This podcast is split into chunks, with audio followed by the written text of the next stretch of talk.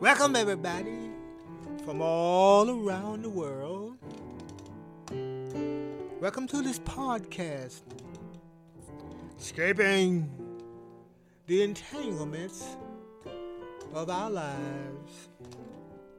You got yours, and I've got mine. I'm your host. I'm Dolphus Q. I'm the originator and creator of this podcast.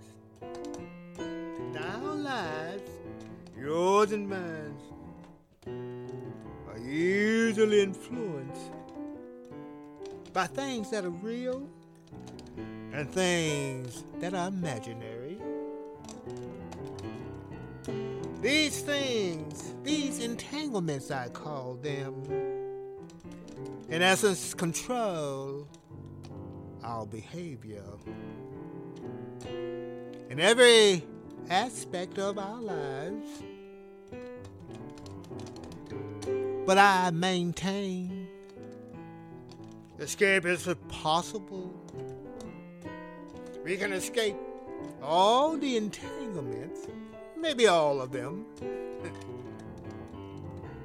of our lives. Some entanglements are benign and some entanglements are malignant.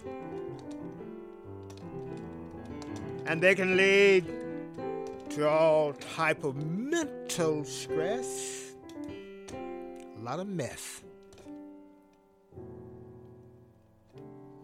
But I maintain escape is possible. As simple as Buddha. Go sit under your yum yum tree. If you're following me, then you know this podcast is about my escaping one of the major entanglements of my life and having fun as I do it amid distress and frustration.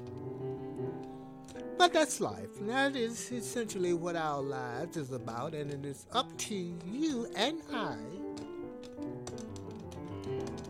to do what's best for us. I'm not here to, to judge. I'm just here to read and write my book and live happily ever after every day.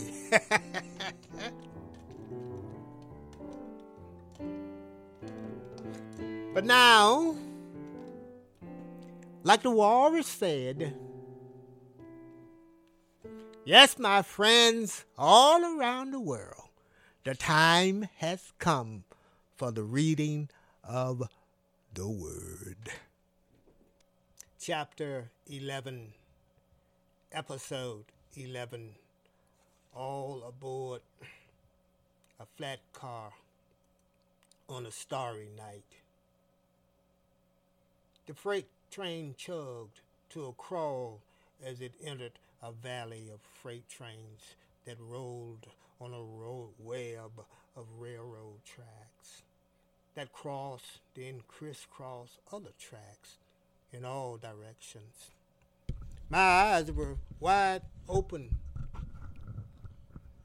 I could not see a phantom how the vast network of freight trains were navigated to and from the yard.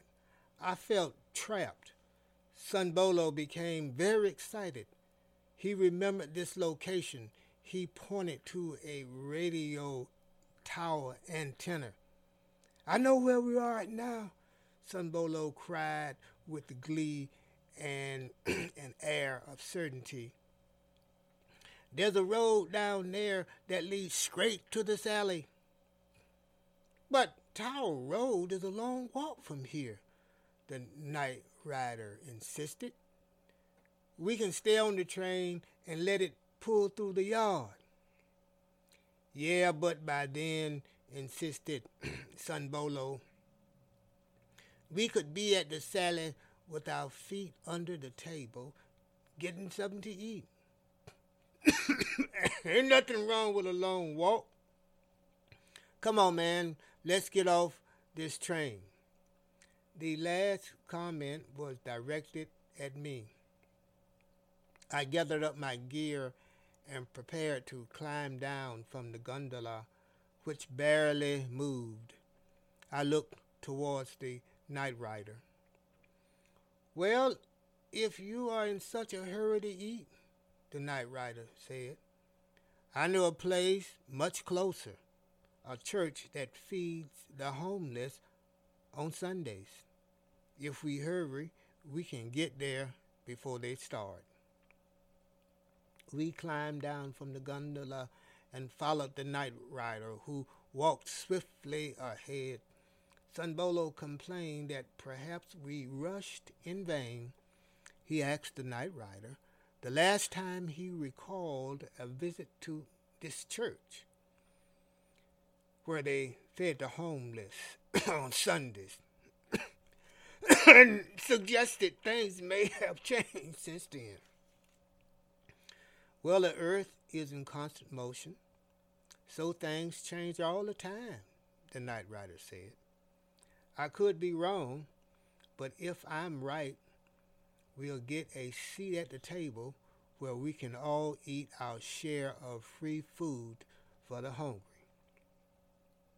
I did not doubt the night rider knew what he talked about.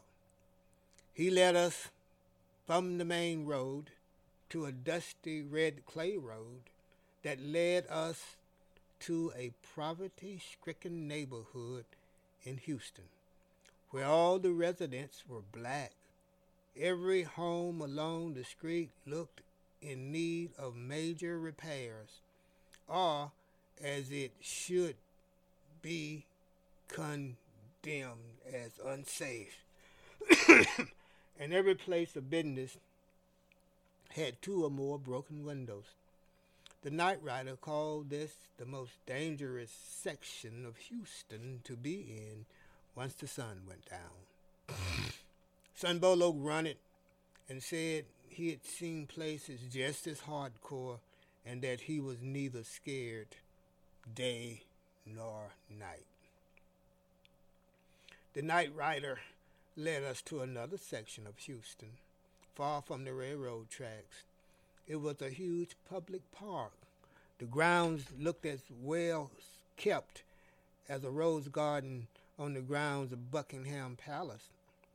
The night rider led us to another shortcut. Sunbolo complained again. He led us on the rim of a concrete ditch, a deep ditch. I felt nervous as I glanced down. I asked the night rider the purpose of the ditch. It's for the floods that comes after hard rain falls, the night rider said. If it weren't for those ditches, this city would flood every time a hard rain fell. I saw the skyline of downtown Houston of, ahead of us. It seemed we headed straight towards it until the night rider led us down from the rim to a footpath that wound its way past a softball field where most of the players and the spectators looked like they were from Mexico. When we had walked far beyond right field, I saw the building that housed the church. It was not glorified in the manner of most churches I had seen. It was built of brick and appeared to be a recreational center of some sort. At the front of the building were herds of people who waited, some in line and some lounged on the grounds under the trees. See, we made good time, the night rider smiled. They ain't even started yet. We ate like guests at a Thanksgiving feast. The folks who served the food were friendly and steadily encouraged everyone to eat more and to take some with them for later. When we left the feast, my spirits were bright and I felt full to the max. The night rider kidded Sunbolo about his complaints and doubts on the way there. Okay, I admit I was wrong. And you are going to be wrong about those food stamps too, the night rider said. We will see who is wrong tomorrow, the Son Bolo said in a bitter tone. I commented, I commented about um, the amount of food that had been served at the center and asked the night rider if that happened every Sunday. Yeah, if it doesn't rain. But that's nothing. Wait until the 4th. Man, there'll be so much food in that park, you'd think they were trying to feed everyone in Houston. Then the night rider turned to Son Bolo. You do plan to hang around in Houston until the 4th, don't you? I don't know right now, answered the night rider in the same bitter tone. Suddenly, a shadow covered my bright spirits. I wanted to spend the fourth in Houston. I wanted to enjoy the company of a celebrating crowd. I wanted to watch some fireworks in the evening sky. But regardless of what I wanted, if Son Bolo said no, then I would perhaps spend the fourth on the freight train headed west to Los Angeles. I didn't attempt to mix a single word into the conversation as we walked down a lonely stretch of track in the direction of the Sally. Son, Lo- Son Bolo soon became familiar with our surroundings and resigned, gained his sense of direction. He began to point out landmarks and speeded up the pace. Finally, he stopped and pointed to the red and white sign of the Salvation Army straight ahead. The night rider stopped short and shook his head. He told us he had been barred from those facilities. The last time he was in Houston, he had come into the building drunk and had cussed out the desk clerk. he would camp out and meet us in the morning. While we stood and talked, a stranger walked up and greeted the night rider. The two started a friendly conversation. Son Bolo waved and told the night rider that we would meet in the morning. Then he and I walked into the building that housed the Sally and up to the admission counter. We signed our names on the roster and listened while a desk clerk explained the rules. The process for admission went well until I was asked for a piece of ID. Son Bolo argued my ID had been stolen, that we were en route by freight train to California, and only wanted a bed for the night. The desk clerk was not persuaded.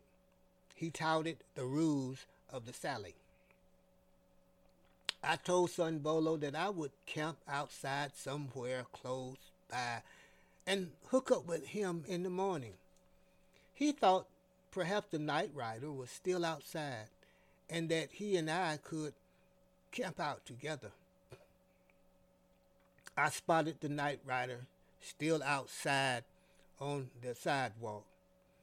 He was as engaged as a politician in a campaign to get votes. He halfway listened as I explained what had happened and what Sun Bolo suggested that we camp out together. He nodded his head and said, Those desk clerks are nothing but dicks and jerks. Don't worry about it. Just hang tough. Then he returned his attention to his campaign on the sidewalk. He solicited aid from any adult who by happenstance walked past him on the sidewalk. He sought contributions. Excuse me, I'm hungry, I'm dead busted, and I would like to know are you able to help a poor man out with a few dollars? I'm hungry. I'm only trying to get something to eat. As I stood, waited, and watched the night rider busy at his campaign, I saw a man suddenly blindside him from behind, a man who knew him quite well. Hey, Night Rider, the man shouted with glee. Boy, when you got back in town? And I just got in town this morning, but you know me, Jack. Always trying to hustle up on a little something. How long you gonna hang around Houston? Oh, I'll hang around until after the fourth. Then I'm headed out to the promised land. The man smiled and said he sure wish he could go to the promised land. They reminisced a few moments, and then the man walked on his way. The night rider returned to his campaign. As it grew dark, he had not collected enough to purchase a bottle of wine. He turned to me and said he was ready to ease on down the track. He strapped on his knapsack and started to walk away. It seemed we were headed beyond the limits of the city. I asked where we were headed. He said, to the yard. He explained that on the yard we were bound to find some boxcars. He felt safer when he slept aboard a boxcar than anywhere else, especially inside or outside the Sally. He never camped out in the vicinity of the Sally. You must be careful around hobos, tramps, and thieves, he said. They will tell any lie they can think of for a dollar or a dime. And if they ever catch you with your pants down, they won't hesitate to F you like a jailhouse sissy. The path to the yard was not a straight line. It dipped up and down like a concentric wave with the Sally at its center. We had walked well beyond any urban scenery when I looked ahead and saw the dark silhouettes of railroad cars. I pointed ahead with excitement. I asked the night rider, Was that the yard? Yep, it's a piece of the same yard we left this morning. Like I told you, things are big in Texas. I was flabbergasted for a moment. My mouth dropped open like the bottom had fallen out. You mean we could have remained on the train and then got off here? We didn't have to do as much walking as we did? Yep, answered the night rider. But your partner wanted to get off back there. Hell, I know these trains as well as any hobo who ever rode a freight train. I have been to the promised land plenty of times. I don't need anyone to tell me how to get there. Wait a minute, I asked as the night rider started towards the silhouettes. Just where or what is this promised land I keep hearing about? The night rider grinned. Well, hell, I thought that's where you and your partner was headed. Los Angeles? That's the promised land? He grinned again. That's what they call the entire state of California. I gazed up at the heavens and repeated the words, the promised land. I like the sound of the words, and the image is generated in my mind. Freedom. I told the night rider that I felt sure once I got to Los Angeles, I could easily get back on my feet. Sure you can, said the night rider. Any dream can easily come true in the promised land. We moved like midnight prowlers in the dark as the night rider sought out a boxcar in which to sleep. There were plenty of them, but all the doors were locked, and all the other cars were loaded. Damn, exclaimed the night rider. I should have known. Only the gondolas are empty, and they are at the end of the train. Wow, that's a long way back. I said, with my eyes unable to see that far. You got that right, said the night rider. Let's see what else we can find. The night rider found a series of flat cars. Most of them hauled two 50 feet trailers parked back to back. But a few of the flat cars were empty. The night rider chose one. It was easier to climb aboard the flat car. The night rider made his bed on the flat car's floor and stretched out on his side like he was ready to fall asleep. I stared up at a starry sky. I saw stars everywhere. Suddenly, I was moved to pose a philosophical question to the night rider. Hey, night rider, I know you have been to California, but have you ever been to Los Angeles? Yep, plenty of times. His voice sounded reflective as it drifted to silence. I lifted my head from my knapsack that I used as my pillow. I looked away from the starry skies. I asked him how long he thought it would take me to get back on my feet once I got to Los Angeles. I heard no reply from him. I thought he couldn't have drifted off to sleep that fast. I called out again and asked, had he heard me? Yep, I heard you, he said slowly. But I was thinking of something to tell you that would serve you the best. You know, plenty people go to Los Angeles with stars in their eyes and end up with their dreams all busted and deferred. First, remember when you get there, you will have zero and nothing to lose. It may take longer than overnight to change your zero into something positive, but with elbow grease, a little dab of luck, and pure determination, you can succeed. Second, remember this in Los Angeles, straight from the start, you got two good shots at success. That GR check and those food stamps.